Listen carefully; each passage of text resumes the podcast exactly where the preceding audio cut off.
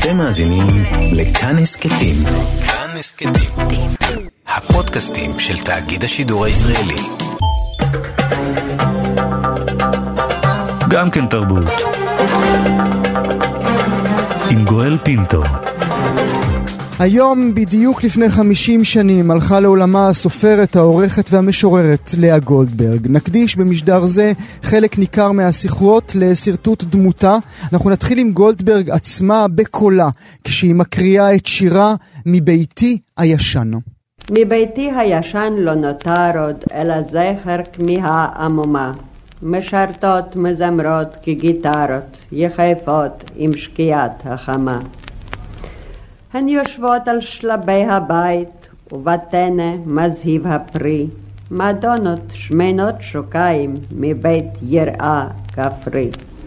לקראתן מרשרש בשלכת, מלווה כל נישור הגסיו, פוסע כשר ממלכת, האדון גבה קומה וסב.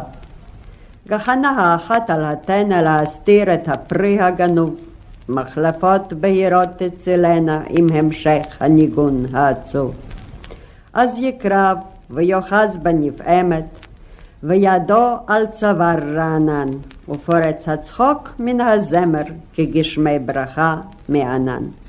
ופורץ הצחוק מן הזמר כגשמי ברכה מענן. לאה גולדברג מקריאה משירה שלה מביתי הישן. אתם כמובן שמעתם אותה בקולה שלה. זה לוקח אותנו מיד אל השיחה הראשונה שלנו הבוקר. גולדברג נתפסת כסופרת ומשוררת אהובה, אבל כמה מהיצירות שלה אנחנו באמת מכירים. מעט משיריה, משירי ארץ אהבתי או ימים לבנים, מעט מספרי הילדים, איה פלוטו, דירה להשכיר, פזמוני הקינטון כמובן, אבל איך ולמה חלק ניכר יצירותיה נדחפו לאחור, ולמה חלקם אה, זוכים לעדנה. נמצא איתנו, נמצאת איתנו הפרופסור יעל דרי, ראש התוכנית למחקר לתרבות הילד והנוער באוניברסיטת תל אביב. בוקר טוב, הפרופסור דר. בוקר טוב, גאל. תודה שאת נמצאת איתנו הבוקר. מדוע אנחנו מכירים רק אה, חלק, אני מעז לומר, קטן מהטנא הרחב של לאה גולדברג? זו תופעה, האמת, אה, לא מפתיע. התרבות אה, לוקחת כל פעם אה, מה שמתאים לה, ולצערי הגדול, אולי עיקר יצירתה של גולדברג, זאת בעצם הכתיבה הלירית שלה, די נשכחה מלב, אולי כי אנחנו פחות צורכים שירה לירית בכלל, ופחות פשוט עומדים ומסתכלים ושותקים בהתפעמות, אנחנו כל כך עסוקים בלהסתכל ומיד... אה, אה, להמשיך הלאה. למש... מהי, השיר... אבל... מהי השירה הלירית עליה את מדברת, הפרופסור דר? זאת שירה שפשוט מציגה תמונה, ו... ו... וזהו. אה, במובן הזה, אני חושבת, בכתיבה שלה לילדים, השילוב בין להיות ציירת, אמרת אפילו ציירת, mm-hmm. יותר, השילוב בין להיות ציירת ולהיות משוררת היה בשיאו. אה, מותר לי לקרוא לך שיר? אני אשמח. זה שיר באמת לא, שאנחנו לא זוכרים אותו, הוא נקרא חלון מואר, ותראה פשוט איזה מין תמונה הוא מצייר. אה, האוטו שלנו נוסע ישר, בדרך, בלילה, בשחור, וכל העת מראש ההר מבטת בו עין של אור. מבטת קורצת מראש ההר, קוראת ורומזת גש. זה בית קטן וחלון לא מואר בלילה כעין של אש. האוטו שלנו פונה בסיבוב, רק חושך סביב, רק שחור. הרים אפלים, ולפתע שוב קורצת העין של אור. מי גר שם? מי גר שם על ראש ההר, בבית בודד, בבית בודד וקטן? מי שם בלילות בחלון מואר מקשיב לבכיו של טן? אולי שם קוסם בחלון עומד, אולי משורר שם גר, ואולי זה סתם אדם בודד המשקיף מראש ההר. האוטו שלנו נכנס לעיר, בתים, רחובות ואור, ולילה אפל וחלון שהאיר, שניהם נשארו מאחור. זהו. שניהם אז... נשארו מאחור. אני אהבתי את כן. הגש. אני אהבתי את הגש, כן. כן. מה את לומדת ו... מהשיר הזה, ו- ואיך הוא עונה לנו על השאלה מדוע דווקא החלקים האלה אה, נעלמו?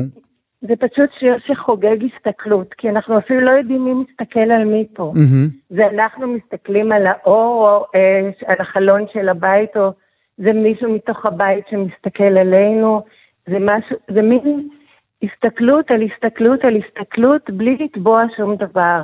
לא, היא גם לא נותנת שום תשובה, מהמם. היא פשוט מראה תמונה. זה גם אפל, זה אפילו- גם תמונה אפלה, היא כן, לא מנסה כן. להתחנחן בפני אף אחד. לא, היא- אבל זה גם לא, יש שם משהו שהוא גם, זה לא עצבות, זה מין אה, כוח של להיות לבד ולהסתכל לבד. וזה קורה הרבה בשירה של הילדים. אין שם משהו נואש, אין שם משהו שרוצה, אה, שתובע לעצמו משהו שהוא לא מקבל, כמו שאנחנו מכירים כן מהשירה שלה למבוגרים. היא לא רוצה אה, אה, את האהבה של הקוראים שלה. היא גם לא רוצה- נותנת אהבה לקוראים נכון. שלה. היא אין לא, היא לא דורשת שום בכלל. דבר שהיא עצמה לא נותנת. נכון. למה באמת בכתיבה שלה לילדים נושא האהבה, אפילו האהבה לאימא, כי לכאורה זה משהו שאנחנו תמיד מחפשים כאשר אנחנו קוראים ספרי כל ילדים, או כאשר. האימהות קונות לנו את הספרים, כן? נכון. מדוע זה כל כך נהדר? אה, אני- מדוע זה קשור במבנה הנפשי, כמובן, של בביוגרפיה גולדה הפרטית, כן. שלה. אבל העובדה היא, אני חושבת, זה אולי אחד מסודות הקסם שלה, אבל גם, כי היא לא אה, חוגגת שם אימהות, והיא לא בעמדה של מורה, היא, היא פשוט בעמדה של... היא מסתכלת על ילדים כמו שהיא מסתכלת על, על נוף, במובן הזה של להסתכל ואחר כך לעזוב. כמו שבשיר הזה בעצם. ראינו, הסתכלנו והלכנו, ו...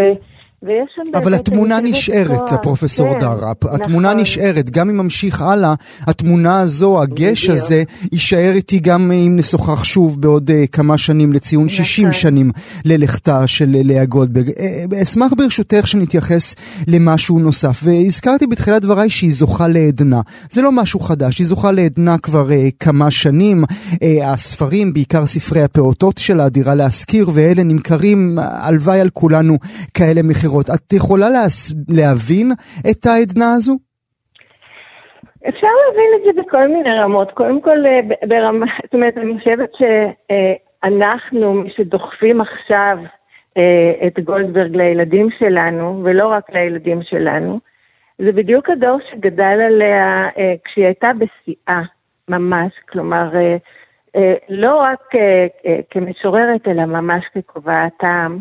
אה, כמי ש... זאת אומרת, לפחות הדור שלי, אני בת 60, זה דור שממש אה, היא, היא, היא גם השפיעה מאחורי הקלעים, היא הייתה עורכת ב- מהמם. בבמות הכי חשובות של המו"לות לילדים, והיא קבעה גם להיכנס, אז היא, אה, מבחינתנו, היא, היא הטעם. היא הטעם, זה יפה. כן. היא הטעם, עד היום בדיוק. היא הטעם.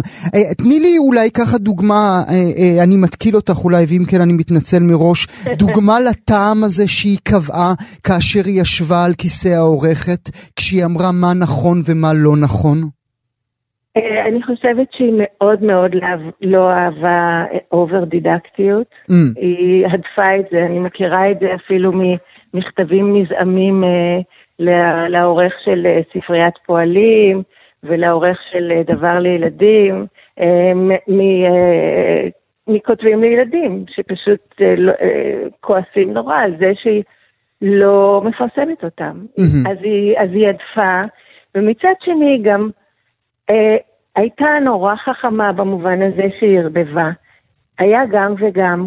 היא- היה חשוב לה להגיש כל מיני סוגים. מהמם. אז אם היה משהו סופר אה, פוליטי, אז לידו היה משהו אה, כמעט אבסטרקטי במובן הזה של אה, מין, אה, אה, שלא קשור לשום דבר קונקרטי. כלומר, באמת היה איזשהו ריבוי שהיה לה נורא נורא חשוב אה, להציג לנו, הדור הצעיר ש, שגדל פה. ואולי אה, מילה לסיום, הפרופסור דר, היא ראויה לאהבה שלנו? אני חושבת שמאוד, מאוד מאוד. אני חושבת שאני לא יכולה לדמיין את ספרות הילדים העברית בלעדיה, באמת, ואני לא, לא מגזימה לרגע. כנראה שעוד הרבה שנים אה, ילדים רבים התחנכו על הדברים שהיא כתבה, הדברים המצוינים שהיא כתבה. 50 שנים למותה של הסופרת, העורכת, המשוררת, הציירת אפילו, לאה גולדברג. הפרופסור יעל דר לעונג, אני מודה לך מאוד שהיית איתי הבוקר. בשמחה. את המשדר המיוחד הזה היום מלווים איתי גם עורכי ומגישי כאן תרבות, כל אלה שאתם מאזינים להם במהלך היום והלילה. ביקשנו מהם שיבחרו עבורנו את הקטע הגולדברגי שלהם, זה שהכי אהוב עליהם. נתחיל עם מגיש התוכנית, שלושה שיודעים, המשודרת ממש לפנינו בכל יום בין שבע לתשע בבוקר. הוא בחר לקרוא עבורכם את דירה להשכיר. דודו ארז, בבקשה. הלך הזמיר, באה יונה. חישקל עלתה לקומה האחרונה. קוראת את השלט, פותחת הדלת, עומדת בפנים ומסתכלת. באים אליה כל השכנים, עומדים מסביב, מסבירים לפנים, הנאים החדרים בעינייך, החדרים צרים. הנאי המטבח בעינייך, נאה המטבח אך אינו מרווח. הנאה המסדרון בעינייך, מרובה בו הצל המסדרון אפל. ובכן, לא תשבי איתנו? אשב ואשב בחפץ לב, כי השכנים טובים בעיניי. התרנגולת טובת קרבולת, הקוקייה יפהפייה, החתולה כל כך נקייה, והסנאית, בעלת אגוזים, יודעת לחיות חיים עליזים. רואה אני כי נוכל לחיות ביחד בחברה טובה, בשלום ובנחת. שכרה היונה את הדירה, יום יום הומאי בחדרה. כך בעמק יפה, בין כרמים ושדות, עומד מגדל בן חמש קומות, ובמגדל גרים עד היום שכנים טובים, חיי שלום. העזבונה של אה, לאה גולדברג נמצא במכון אה, גנזים, האימא שלה העבירה לשם את כל העיזבון שלה. אנחנו ביקשנו מהסופרת, יושבת ראש מכון גנזים, אדיבה גפן, שתשלה מעט משם ותבוא אלינו עם אוצרות. אוצרות המקיפות את דמותה של המשוררת מילדותה ועד ימיה האחרונים. אדיבה גפן, בוקר טוב. בוקר טוב גם לך, גואל. תודה רבה שאת אז איתנו. אנחנו מזמ... תודה להימצא ולדבר עליה, אתה יודע, בשבילי זו התרגשות גדולה. אז אנחנו נזנק עכשיו 100 שנה אחורה. אוקיי, אה, האמת היא שמאה ואחת שנים אחורה, ואנחנו פוגשים את יומנה של לאה גולדברג. הילדה לאה גולדברג, בת העשר וחצי, מתחילה לכתוב יומן. עכשיו, אני... כשהיא עדיין גרה בקובנה, אני מניח. היא גרה בקובנה וכותבת בעברית, מתעקשת לכתוב בעברית, קלנטר. אני חייב שתגידי על זה מילה, זה קטע מטורף שאני לא מצליח להבין אותו. איך ילדה בת עשר מתעקשת לכתוב עברית כאשר זו איננה שפתה? קוראים לה לאה גולדברג, והיא השאירה אחריה אלף שירים וארבעת אלפים שירים באקוורלים. Mm. זאת אומרת, הגאונות הייתה שם, Mm. והיא מתעקשת, ואתה יודע, אתה קורא את היומן בראשיתו, ושגיאות, סגנון וכתיב, אבל היא מתעקשת, יש כאן שליחות אמיתית, לכתוב עברית. Mm, ואכן, תראה, אז משוררת שנולדה אי שם, כותבת עברית שאי אפשר לתאר. עכשיו, היא כותבת כך, אני תמללתי את זה, כי זה כל כך קשה לקרוא. Uh, היום אני מתחילה לכתוב יומן. תשרי תרפ"ב, זאת אומרת, ממש ראש השנה היא מתחילה את הכל מחדש. עכשיו, את המילה, היום אני מתחילה, בוא אני אייק לך את המילה מתחילה, כותבת לאה גולדברג. א', מ', א', ט', ח', ל', ה'. ענק. ענק. מ' כן, מ' עכשיו א'. ט' ח' ל' ה'. ל"ה. נהדר. אבל היא כותבת עברית, ל"א, כ', ת', ו', ב', לכתוב. זאת אומרת, יש התעקשות פה על השפה ויש פה דייקנות. עכשיו תראה איך היא כותבת לי, זה כל כך מרגש אותי. הקטע, אני רוצה שתקשיבו. היום אני מתחילה לכתוב יומן. אני זוכרת כשלפני שנתיים גם כן חפצתי לכתוב. אבל פעם אחת לא היה פנאי. בפעם השנייה לא חפצתי, וכך עבר הזמן. והנה עכשיו, בשנה החדשה, אני כותבת את יומני. נקודה. עד כאן ילדה בת 11, נכון? חפצתי. עכשיו חפצתי. אבל, אבל, ילדה בת 11. עכשיו מתחילה לצאת ממנה לאט לאט המשוררת. Mm, שום דבר נפלא לא היה איתי היום. הלכתי לנגן בפסנתר כמו בכל יום. בשובי הביתה, הבטתי על השמיים, וראיתי עננים קטנים כמלכי אור ששטו על פני הרקיע. אין מה לכתוב היום, די. עכשיו תגידי, זה לא נפלא? בשובי, בשובי. הביתה הבטתי על השמיים וראיתי עננים קטנים כמלאכי אור. טוב, למות. כן. אתה מבין, הנה, יצאה ממנה המשוררת, והכי יפה שהיא מסיימת, אין מה לכתוב על היום, די. כתבה לנו עולם שלם בחמש שורות, ודי. עכשיו, טבע המחברות של היומנים הגיעו אלינו באמת באימה שליה, העבירה אותם, ויש לנו מנהל העיזבון שמו אה, עורך דין יאיר לנדאו, שהוא באמת משתף פעולה ובן פריד נהדר לכל המסע שאנחנו עושים עם היצירות שלה, באמת, אסירי תודה אנחנו. ושבע מחברות כאלה ישנם, יש שבע מחברות, היא כותבת וכותבת וכותבת, כתב היד משתנה לגמרי. עד מתי? עד איזה גיל? עד, עד, עד 1966. Mm-hmm. זה הפרק האחרון שלנו, יש כאן במחברות, אגב לא ברצף, יש קפיצות של כמה שנים, אבל ב-1966, אני מזכירה לך שב-70 היא נפטרה, זאת אומרת ארבע שנים לפני מותה. Mm-hmm. אגב, יש כל מיני קטעי יומן שמזכירה שם שלא מרגישה טוב, ומחלה מוזרה תקפה אותה, היא מזכירה את זה. בכל מקרה, אה, היומנים האלה מרגשים והם אינטימיים מאוד, הם חושפים אותה לגמרי. זאת אומרת, היא מדברת עם היומן כמו עם חבר. Mm-hmm. היא מספרת לו מה היא קראה ואת מי היא פגשה, ומאיזה מלצר שהגיש להם ולא דיבר איתם וכן דיבר איתם. היא מדברת על פגישות עם גדולי עולם, מדברת על חברים שלה. יומנים פשוט משגעים יפהפיים. יומני, יומנים תמיד מרתקים אותי במובן הזה של מי שומר אותם. מה, מה במקרה הזה? זו המשוררת שהחליטה לשמור אותם כי פעם אהיה משוררת גדולה, או זו האימא שעל מצבתה כתוב האימא של לאה גולדברג, זה הדבר היחיד שכתוב על המצבה שם, אה, אה, אה, הבינה את החשיבות שלהם. תראה, אני חושבת שלאה שמרה את המחברות. הן שמורות, הן מחברות יפות, אתה רואה אותן מחברות של פעם, יפהפיות. אני חושבת שהאימא הבינה והעבירה. תראה, יש כאן באמת איזה מסע מופלא של חומרים שהגיעו אלינו, שהאם שנשארה בחיים אחרי ביתה, מעבירה הכל לגנזים למשמרת, ופעולה מאוד יפה ומבורכת, ולכן הם שמורים פה, אתה יודע, מתוקתקים והכל מוגן, מחותלים באמת. איזה יופי. שצריך. ואני חושבת שהאימא הרגישה בחשיבות ונתנה לנו, ובאמת האומץ של מנהלי העיזבון, נגיד, כן, אפשר, תחשפו, תספרו, הנה, כתבה שגיאת כתיב, איזה יופי. לא להפ... ולהפוך אותה ללאה של כולנו, ללאה של כולנו, בזכות זה. היא גם זו שטועה אה, בעברית בגיל עשר, כן, בוא לא נגזים. נדבר ברשותך על עוד... אבל היא מתעקשת. כמובן. עוד פרק בהיסטוריה שלה, וזה ההתקוטטות שלה עם שלונסקי. על מה הם מתקוטטים, שני הענקים? תראה, זה נורא, זה, זה סיפור נורא חמוד, שאנחנו נורא, אני נורא אוהבת אותו, ומצאנו אותו כאן ביומנה. אה, שלונסקי אה, הקים ועדה לאירוח סארטר בארץ. אה, כמובן. עכשיו, כן, אז זה היה ב-1967, והנה יש לו, הוא כותב מכתב ל... הוא הגיע ארצה גם עם דה בובואר, הוא לא, לא רק, כן. לא, לא, לא לבד, נכון. כן. נכון, ב-67 עוד לפני המלחמה. Mm-hmm. בכל מקרה, אה, הוא שולח, אה, שלונסקי שולח ללאה שהייתה חברת הוועדה, הוא שולח לה מזכר או איגרת כזאת, סטנדרטית ששכפלו, אתה יודע, בסטנסיל, שבו הוא מודיע לה שיש אה, כבר, מתחילים לארגן את הביקור שלו וכולי וכולי. אבל, מכיוון שזה סטנסיל, אז הוא כותב לה לכבוד גולדברג לאה, ולמטה כתוב א' נקודה נ', כלומר אדון נכבד. Mm. היא מקבלת את המכתב הזה, mm. ואתה יודע, האישה שבה מזדעקת, ומחזירה לו את המכתב, כך זכינו לקבל אותו, מחזירה לו וכותבת ככה. בכתב ידה, היא משרבטת על המכתב שלו. קודם כל, אני לא חייל. ולכן שמי לאה גולדברג, כמו שאתה לא שלונסקי אברהם, אלא אברהם שלונסקי. דבר שני, היא אומרת, לא ידעתי שאני אדון.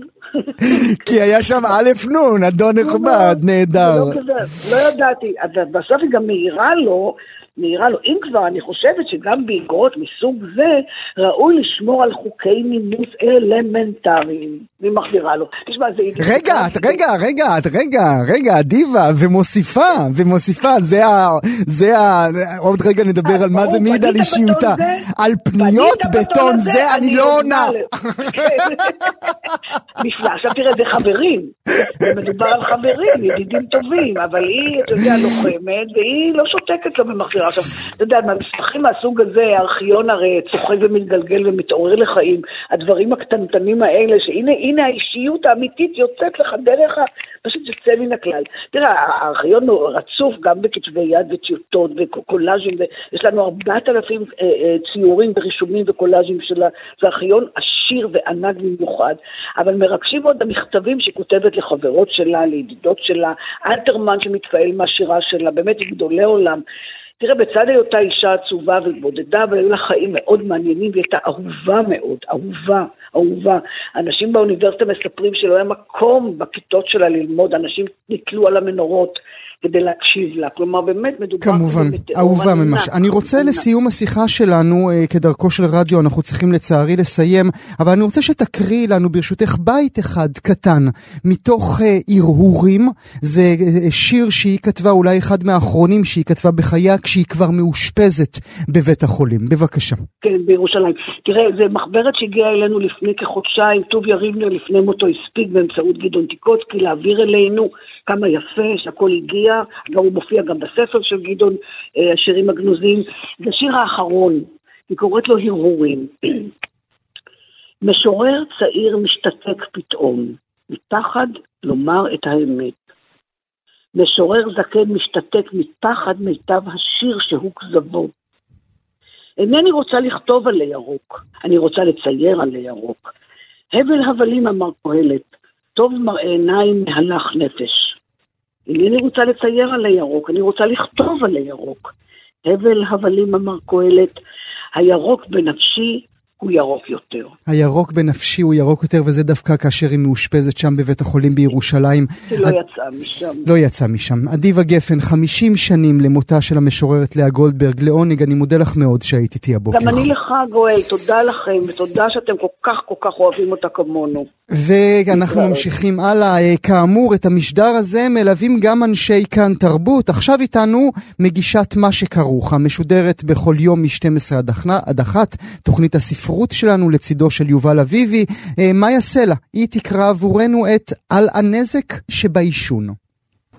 בוקר גשום, לא לקום, לא לעשן, אפילו לא להרבות בקריאה.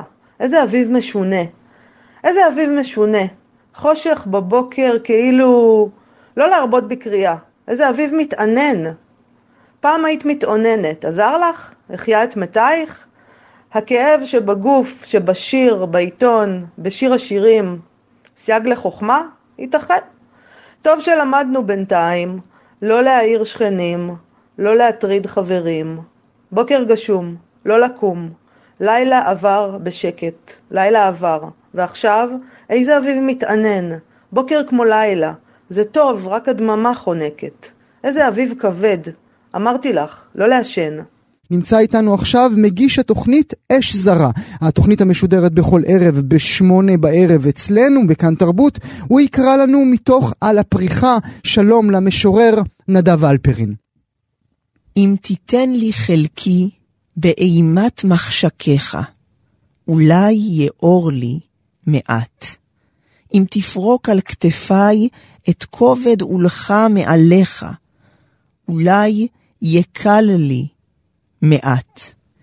אם תביא אלי כפור עזבותי את צינת בדידותך, אולי יחם לי מעט. כמו עץ בשלגיו, הנוצר את אביו ניצניו בקרה. אעמוד בפתחי יגונך, והיה מכאובך לי תשורה. בידיים טובות אשאנו, לא אפול, לא אכרע, אל תירא. והיה מכאובך לי תשורה, איזה שורה יפהפייה, והשורה הזו, תודה רבה אה, נדב אלפרין, אה, השורה הזו מביאה אותנו מיד אל הנושא הבא שלנו, בואו ונדבר על אהבה, על אהבה בחייה הפרטיים של לאה גולדברג ועל אהבה בשירים של לאה גולדברג, יוצרת שמוכרת יותר מכל ככותבת של אהבה נכזבת. הדוקטור ענת וייסמן מהמחלקה לספרות באוניברסיטת בן גוריון נמצאת איתנו הבוקר, בוקר טוב הדוקטור וייסמן. בוקר טוב גואל. אנחנו יודעים על גולדברג שחייתה כל, כל ימיה, כל חייה עם אימא שלה. התדמית שלה היא של אישה בודדה שלא נישאה ולא הביאה ילדים לעולם. מה אנחנו יודעים על חיי האהבה שלה? Mm. תראה, חיי האהבה של לאה גולדברג היו חיים באמת אה, לא מוצלחים מבחינת אה, מה שאנחנו חושבים על חיי האהבה. על ההיבטים הפסיכולוגיים של התבנית החוזרת הזאת, גם בחיים שלה וגם בשירה על המצ... של המצב הנפשי והביוגרפי שלה, למה ואיך ומה, זה דבר באמת מעניין, זה דבר באמת, אה, לדעתי גם גרעין חשוב בהבנה להבנה של הכתיבה שלה, להבנה של הכתיבה כן, שלה. ממש. ת- אולי לפני שנמשיך, זה הוגן שאנחנו בכלל מדברים על זה בעינייך? אמ, תראה, אמ, בוודאי שזה הוגן. אה, לאה גולדברג עצמה לקחה בחשבון, למשל, שיפרסמו את היומנים שלה, שבהם. היא כותבת בצורה מאוד מפורטת, ועל על כל האכזבות שלה והכאבים שלה בחיי האהבה שלה, כולל שמות, לפעמים בראשי תיבות, בקודים, אבל זה ברור לכולם על מה מדובר.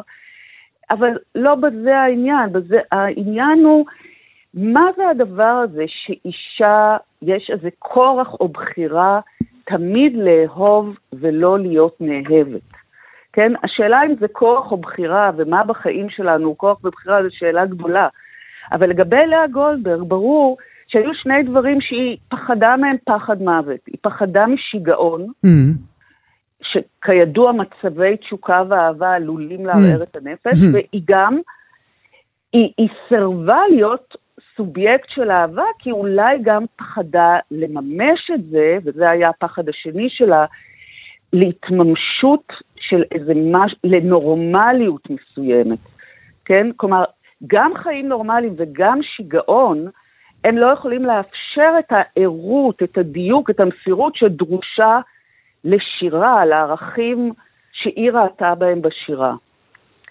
אמ, לכן, אתה יודע, זה, זה הכל ספקולציות, וגם יש עניינים אה, רגשיים, פיזיים, ביוגרפיים, ההיסטוריה שלה עם אביה וכל מיני דברים כאלה. אבל מה שברור שהיא פונה לשירה וגם באיזשהו אופן לכל המעשה הזה של עשייה בתוך הספרות, לאיזה מין פשרה שיש בה גם את היופי הנצחי, נקרא לזה ככה. בצורה פרדוקסלית. כלומר, משהו שיש לו, זה, השירה היא כמו איזה חלום, שיש לו את הסדר שלו הפנימי, שיש לו איזה כוח מדמה, עבודה, כנגד השיגעון.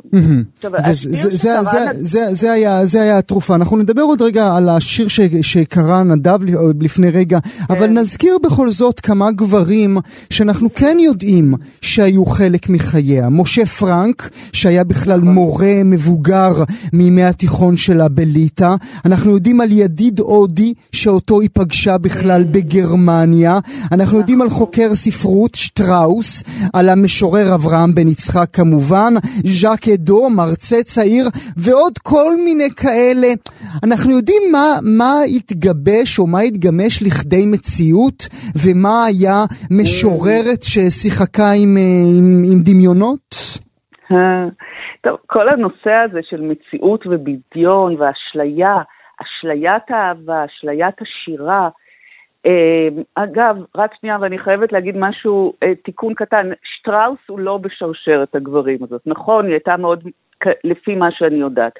מה היא מימשה, מה היא לא מימשה, לגבי הבחור ההודי כנראה שכן, לגבי אברהם בן יצחק, שזה הדבר הסופר מעניין, כן? משורר שפרסם בחיים שלו רק 12 שירים, מהמם. ולאחד מהם אפילו התכחש, ובעצם, זה, זה מדהים, נכון? הוא התכחש לזה משום אתה לא גם, מצאה כות... אתה. גם כותב כל כך מעט וגם אתה מתכחש למעט שכתבת. אני לא, לא בטוחה שהוא הוא לא כתב כל כך מעט, הוא פרסם רק כן, 12 שירים, כן. ועם זאת, אתה יודע, עכש- עכשיו הייתה תערוכה אפילו במוזיאון תל אביב, של בחורה צעירה, שתסלח לי שאני לא זוכרת כרגע את שמה, אוי ה- שהטהור וקשה ולבן העולם, ציטוט מאברהם יצחק. מהמם. מדובר שורש שכתב מאוד מעט, אבל גם עבור לאה גולדברג וגם עבור אנשים שהם בתוך השירה, הוא נחשב אחד מענקי השירה העברית. לא רק מבחינה היסטורית, שהוא ראשית המודרניזם בשירה העברית, אלא כי הוא באמת היה משורר ענק, ענק, בקנה מידה עולמי. עכשיו, הדבר הזה, הפגישה שלו איתו, כמשהו שמייצג את השירה בתוארתה, יש איזה תיאור שלה שהיא פוגשת, היא כתבה עליו אגב, אה, ממואר אחרי מותו, אה, מין הספד ב-1952, שלמשל באחד מהפרקים היא אומרת, היא פוגשת אותו ועוד משוררת, עדה לסקר שיר, והיא אומרת, היכן אני באה לפניהם עם החיים הנורמליים שלי? כלומר, היא תופסת את עצמה כמין כביכול, אני מראה באיזה מאמר אקדמי, אבל אני יודעת שברדיו לא אוהבים אקדמיה, אבל... לא אצלנו, כן, כן אצלנו. כן אצלנו. אז יש משהו בממואר הזה שהיא כותבת על משורר אחר, שהיא מעריצה אותו, והיא נדהמת ממנו. הוא מייצג בשבילה את כל מה שהיא לא, כלומר, mm. הוא שותק, הוא לא יצרני, הוא לא זקוק למצוא חן, לאהבת הקהל, הכל אצלו טהור, הוא בריבונות מוחלטת. לעומתה שהיא כותבת שהיא צריכה והיא, והיא רוצה להתקבל והיא, והיא פשרנית כביכול. אבל היא גם מראה בממואר הזה שהיא באמת חלופה, שהיא באמת אלטרנטיבה לשורה שלו. כן, אבל את מדברת איתי מעניין. גבוה, היא, היא נמשכה אליו או לא נמשכה אליו? או, היא, וואו, היא, וואו, היא, היא צחקה וואו. איתו או לא צחקה איתו? היא או, השתעשעה או לא השתעשעה? כן, תראה, לצחוק איתו לא כל כך היא צחקה, היא הייתה, זה, הוא היה בן אדם רציני, אני חושבת עד כדי, אה, אה, אה, באמת מאיים ומפחיד, אבל כן, היא הייתה מאוהבת בו, אם אפשר להפריד, אני לא חושבת שהיה ביניהם איזשהו קשר אירוטי ממשי. היא כותבת ביומנים, הזכות הזאת להכיר אדם זה הייתה לאסון. יש לה פנטזיות לגביו שהן כבר קשורות מלכתחילה לאי מימוש. כלומר, וזה דבר שאני רוצה להדגיש, אני חושבת שאהבה אצלה זה באמת מצב של אין מוצא. עכשיו, mm. יש את ה... אמ, המחזור הסונטות הכי מדהים שלה, אהבתה של תרזה דמון, כמובן. כן? אז אגב, זה, הוא, היא כותבת בהתחלה, קללה נמרצת זו שבה קוללתי, שהתמימים קוראים לאהבה. הלו תדע מה בעיניי שפלתי, איך מתבזה נפשי במכאובה. אבל היא כל הזמן מראה איך הדבר הזה הוא בלתי אפשרי, איך אפשר... וכל זה, וכל זה לז'אק אדו, כן? כל זה לגבר. תראה, פה היא ממציאה איזה סיפור מאוד, uh, שכאילו מדובר, היא ממציאה אישה, mm-hmm. שהיא אישה מן האצולה הצרפתית, לא הייתה אישה כזאת, תרזה דמון. היא גם כותבת, וזה כל היופי, היא ממש יוצרת איזה סיפור בדיוני כי אהבה היא תמיד בדיונית, כן? שחייתה בסוף המאה ה-17 בפרובנס, ובהיותה בת 41 התאהבה באיטלקי צעיר ששימש מחנך לבניה. וברור שגם פה מדובר על משהו שהוא קשור לביוגרפיה שלה, ההתאהבות שלה בגיל 40, ופה זה באמת שובר לב גואל. והדבר הזה שהיא מבינה, היא, היא מלכתחילה יודעת שזה בלתי אפשרי, אבל היא פשוט הולכת עם זה עד הסוף. פשוט הולכת עם זה. אבל זה מכונה לכתיבת שירים. כמובן. גם. זה הכל מתחיל, אם נשחק אותה אה, פסיכולוגים קצת, זה הכל מתחיל ונגמר באבא, באבא ורגשות האשם שיש לה אל מול האבא, שכנראה מת בשואה? או, אה, אני לא יודעת, אני ממש לא טיפוס פסיכולוגיסטי, אה, מאמינה מאוד בטיפולים. חבל שלאה גולדברג לא טיפלה בעצמה יותר, אבל לא בפסיכולוגיזציה מהסוג הזה, אבל יש כן משהו שקשור לאבא, וזה שהאבא באמת מייצג, סליחה, את הקוטב של השיגעון, יש לה גם רומן, והוא האור, שיש שם דמות, שהיא גם דמות שהיא בדיוק כמו אברהם בן יצחק וכל שאר הגברים שהיא מתארת אותם בצור... בהפשטות כאלה או אחרות. אגב, רומן מדהים, שכדאי מאוד לקרוא אותו, ושם הוא חבר של אביה. ושם בדיוק יש את הדבר הזה. הוא אומר לה איזה רגע שהוא היה חנווני, כלומר, הוא מייצג איזו אפשרות שם, אבל מתברר שגם הוא משוגע. Hmm. כלומר, זה פחד נוראי מהדבר הזה, אבל העניין עם האבא, אני חושבת, יותר קשור לפחד מלהמשיך אה, את השושלת המשפחתית, כלומר, לצאצאים. אם אני יכולה להיות לנסות את כוחי בפסיכולוגיזם, אני חושבת שזה מנגנון קצת אחר, זה מתחיל בזה שהיא פוחדת מלהקים משפחה, מילדים, מלהעביר את הדבר הזה של השיגעון, מהמציאת פתרון הזה באמצעות העבודה השירית הספרותית, ואז אולי יצירה של איזשהו מנגנון, איזה, איזה ממש מין מכונה כזאת שהופך את האכזבה מן האהבה לאירוע הכרחי. כן, מעניין. ה...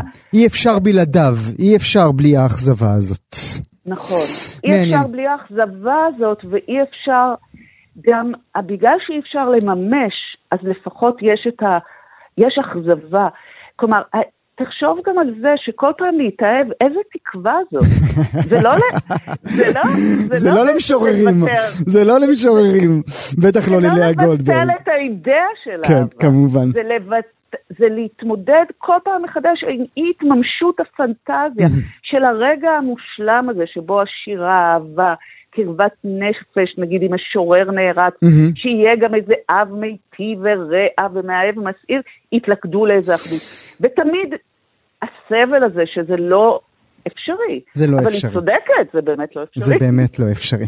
הדוקטור ענת וייסמן, לעונג רב, אני מודה לך מאוד. הנה עוד קול שאתם בוודאי מזהים, איש כאן תרבות, מגיש התוכנית ברית מילה, וחתוכה וחסן, הוא יקרא עבורנו מהספר מילים אחרונות. שלום למשורר שלומי חתוכה. על דלתנו פסח ויהי אור, ופתוחה לרווחה הדלת.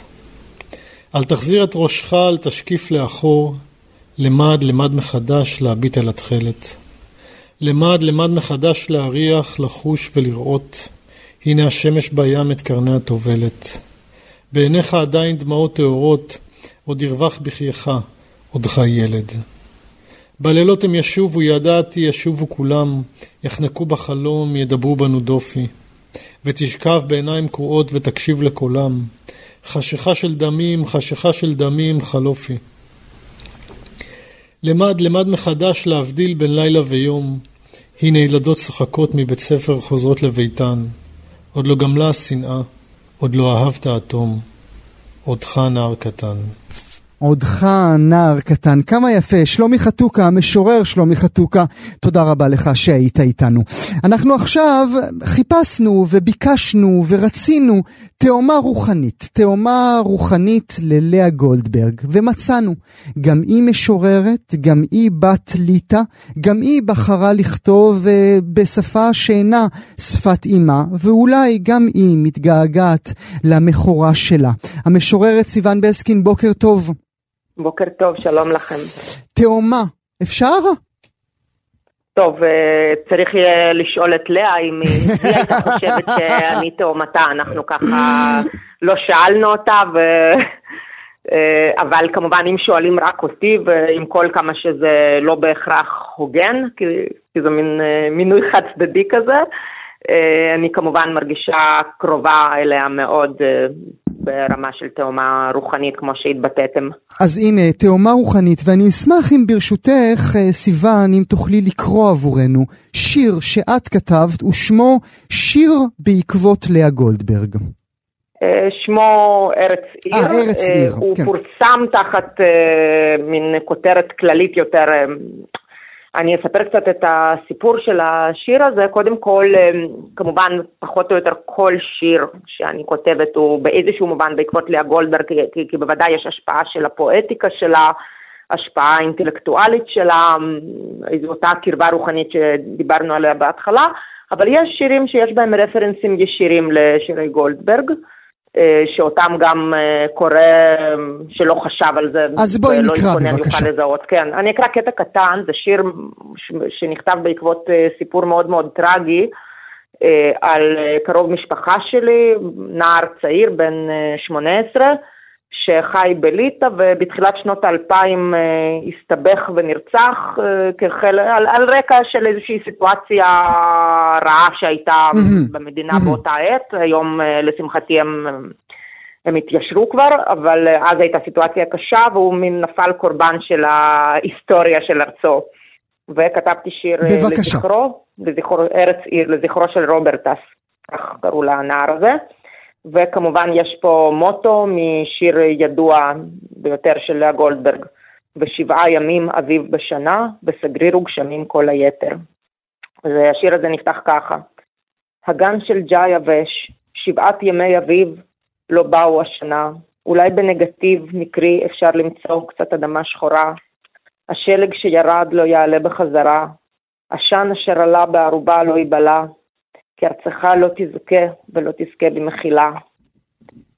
ואחר כך, אה, אם תרצה, אני אוכל לקרוא עוד חלקים, כי זה שיר ארוך. אה, כן, כמובן. והוא... את מרגישה, כן. את מרגישה באמת, סיוון, שאותן משוררות של שתי מולדות, אותן משוררות שכותבות בשפה שאינה שפת אימן, מה זה עושה לכם ככותבות? זו שאלה מאוד מאוד מעניינת. תחשוב שלאה בחרה לכתוב בשפה פחות או יותר חמישית mm. שהיא למדה. אחרי כן, מה? כרונולוגית. אחרי אה, רוסית, ליטאית, יידיש וגרמנית, וואו. שאותה אני בוודאי ובסוף, ידעה עוד לפני שהתחילה ללמוד עברית. ובסוף היא כותבת בעברית. ובסוף היא כותבת בעברית. זו בחירה שהתרחשה בשלב אה, די מוקדם, אנחנו מכירים את היומנים שלה, ש... ככה בגיל עשר היא רק מתחילה. ומה זה עשה לעברית. בשבילך? מתי היית צריכה לשבור בעצם את הטבעי שלך וללכת לארץ אחרת, לשפה אחרת? אה, שנים אחדות אחרי שכבר התגוררתי בישראל ורכשתי מספיק חברים אה, אה, קוראי עברית שהרגשתי קרובה אליהם, החלטתי שאני רוצה לכתוב בשפה שהם יוכלו לקרוא. Mm-hmm. כן, כלומר, אני כתבתי מגיל מאוד צעיר ו... אבל זה מה שנתן לך את הפוש בעצם, כדי שיוכלו לקרוא את מה שאת כותבת. לקרוא אנשים, נכון, אנשים שקרובים אליי אישית, ושאני, ולא סתם קרובים אליי אישית, אלא שהם קוראי עברית, קוראים אקטיביים, שהם... הם רוצים לקרוא שירה והם אוהבים אותי.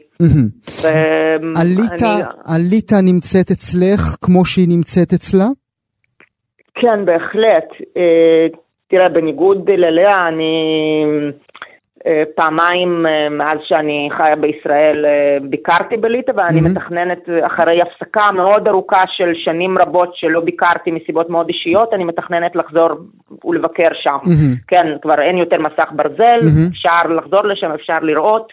אני מקיימת קשר שוטף פחות או יותר עם...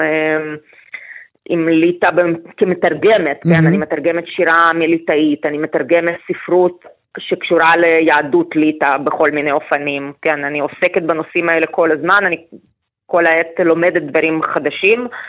אה, על אה, אותה ארץ שהיא מאוד מאוד השתנתה כמובן, יותר מפעם אחת. כמובן, אה, כמו, היא, היא, היא, גם, היא גם לא הליטה של גולדברג, כן? זו בעצם... בוודאי שלא, יותר מזה, הליטה של היום היא גם לא ליטה של. גם לא ליטה שלך. נכון, גם לא, גם לא ליטה שלך. נכון, כמו שאמרתי, היא הספיקה להשתנות אפילו מאז 2003, כשנכתב השיר ש... כן. ששמעתם, כן. חלק קטן ממנו עכשיו.